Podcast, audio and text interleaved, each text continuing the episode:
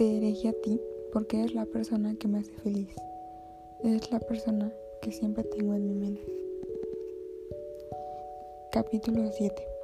Al quinto día y también en relación con el cordero, me fue revelado este otro secreto de la vida del principito. Me preguntó bruscamente y sin preámbulo, como resultado de un problema largamente meditado en silencio.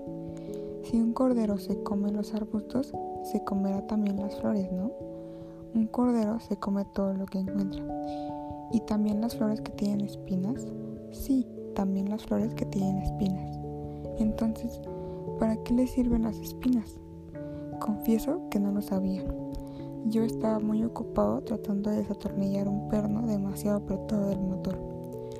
La avería comenzaba a percatarme cosa grave y la circunstancia de que se estuviera agotando mi, provisión de agua me hacía temer lo peor. ¿Para qué sirven las espinas?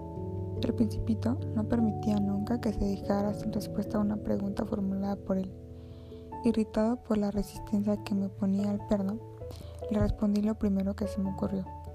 Las, las espinas no sirven para nada, son pura maldad de las flores. Oh. Y después de un silencio me dijo con una especie de rencor. No te creo, las flores son débiles, son ingenuas, se defienden como pueden, se creen terribles con sus espinas. No le respondí nada, en aquel momento me estaba diciendo a mí mismo, si este perno me resiste un poco más, lo haré saltar de un martillazo.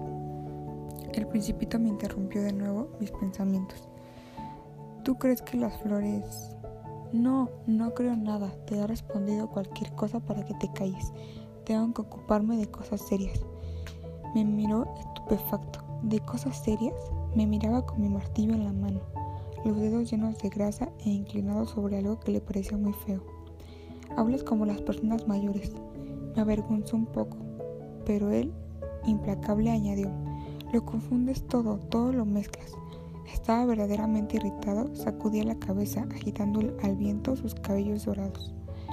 Conozco un planeta donde vive un señor muy colorado, que nunca ha olido una flor ni ha mirado una estrella, y que jamás ha querido a nadie. En toda su vida no ha hecho más que sumas, y todo el día se la pasa repitiendo como tú, yo soy un hombre serio, yo soy un hombre serio. Al parecer esto le llena de orgullo, pero eso no es un hombre, es un hongo. ¿Un qué? Un hongo. El principito estaba pálido de cólera. Hace millones de años que las flores tienen espinas. Y hace también millones de años que los corderos, a pesar de las espinas, se comen las flores. Es que no es cosa seria averiguar por qué las flores pierden el tiempo fabricando unas espinas que no les sirven para nada.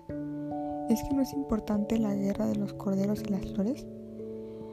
¿No es esto más serio e importante que las sumas de un señor gordo y colorado?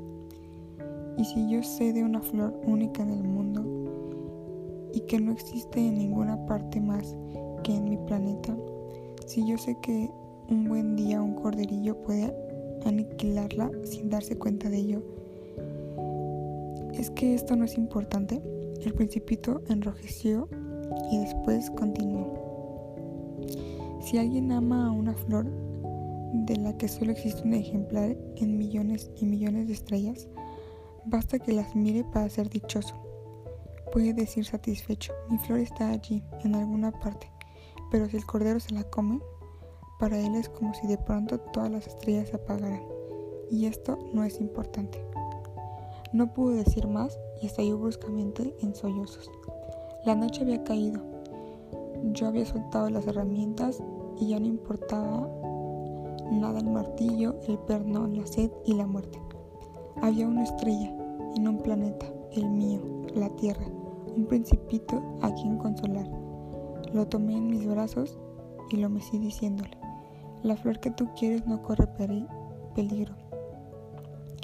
Te dibujaré un bozal para tu cordero y una armadura para la flor.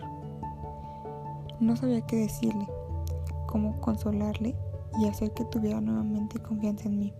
Me sentía torpe. ¿Es tan misterioso el país de las lágrimas?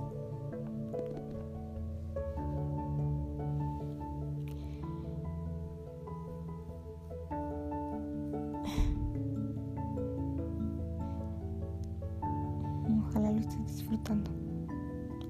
Te amo.